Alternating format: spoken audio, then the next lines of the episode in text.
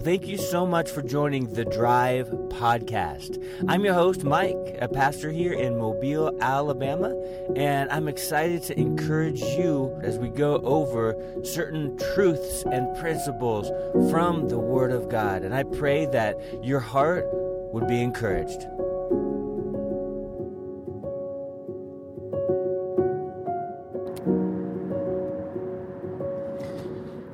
Welcome to the drive. Thank you so much for joining me on my drive to work here. It is Monday morning, uh, November something. I don't really uh, keep that good of track of the date. What is it? November 16th. Monday morning, and uh, man, it's nice here in the deep south. It's 54 degrees, um, and it's going to be cooler in the mornings now, which I love because it's nice and crisp. So it's a blessing, temperature wise, for sure. But we uh, we went over some selected verses in First Peter, and uh, that has kind of come to an end. And now I'm in Second Peter. I'm going to look at some verses here, uh, just to kind of expound upon and talk about, and see what we can discover about God and ourselves and the Bible and uh, truth. so uh, I was looking at first, uh, sorry, Second Peter chapter one, verse two, and one word really struck me.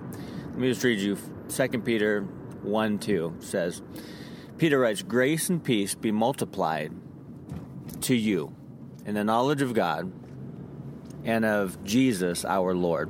Now, grace and peace, we're familiar with that greeting, right? Because Paul, in his 13 letters, often used that greeting. grace and peace. And in a couple letters, uh, he used mercy as well. But here, I love what Peter says. He says, Grace and peace be multiplied.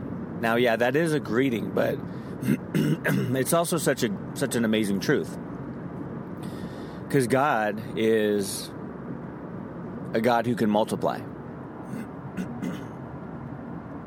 One of my favorite, you know, historical biblical incidences is when uh, Elijah went up to the widow, right? And she had a jar. She had some flour. She had she didn't have a lot, right? She had enough. She said to make one more meal for her and her son, and then they're going to die because they're out of food. They're poor. They have nothing. And what God did was He multiplied it to where it stretched out and it lasted in order to sustain them. God multiplies. You think about uh, just the two incidences in the New Testament, different seasons, but God multiplied bread and fish. Two times, two different times. There wasn't enough to feed all the people. Well, God made it happen. God is a miracle worker, and He multiplies. And in the context here of 2 Peter 1 2, I just love what Peter writes because God not only multiplies physical food or physical things, what does He do? He multiplies grace and peace. You know, and as believer, we should hunger and thirst for righteousness, for we're going to be filled, Jesus said on the Sermon on the Mount. And so as we hunger and we dig in and, and we seek God, He multiplies uh, if you will, our spiritual life. And why would we want grace to be multiplied? Well, because grace is an important component in the life of one who walks by faith.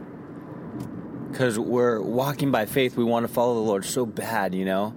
And we're just, I just want to grow. I just want to flourish. I just want to you know, see breakthroughs in my life, you know, and that sometimes we don't, and sometimes we we mess up, sometimes we get in our own way.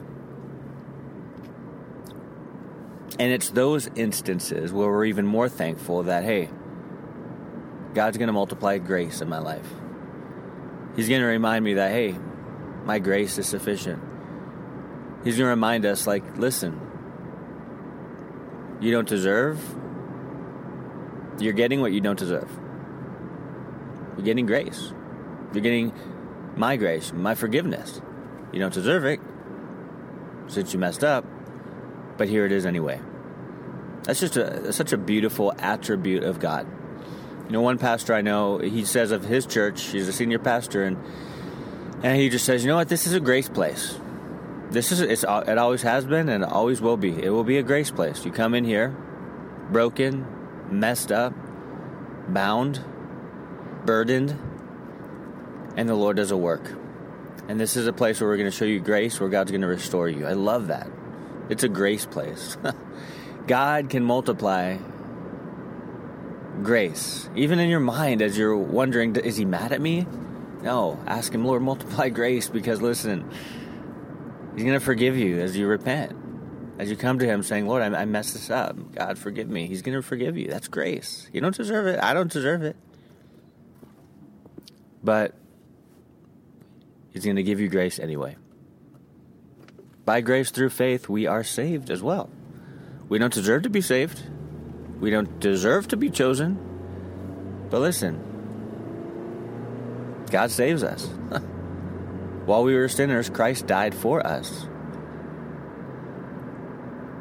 It's, I mean, His grace, may it be multiplied in our lives. And what else is multiplied? Peace. Grace and peace be multiplied. In today's world, in today's climate, in today's society, in this culture, in this country, man, I'm praying for that all the time. And this is a good reminder that I pray even more. Lord, multiply peace in my life personally. Like the world may be, and usually is, pretty chaotic, pretty insane, pretty off the, you know, off the wall kind of thing. It's it's like what is going on in this world? But that's why we say, Lord, Lord, let me have your peace. Multiply peace in my heart. And the great thing about God is that He fulfills all of His promises. So He's going to. If you pray to Him and seek Him and ask liberally through prayer, He's going to answer. That's one of the things we need these days, guys, is peace. We need the peace from God, the peace who is Jesus Christ. My peace I give to you, my peace I leave with you. Not as the world gives, do I give to you. Let not your heart be troubled. That's what Jesus said. He is our peace.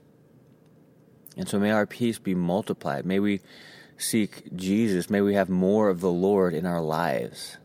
May we ask Him, Lord, come in like a flood and just flood me with your peace. Settle my unsettled heart. Give me rest where I have no rest, and and He will.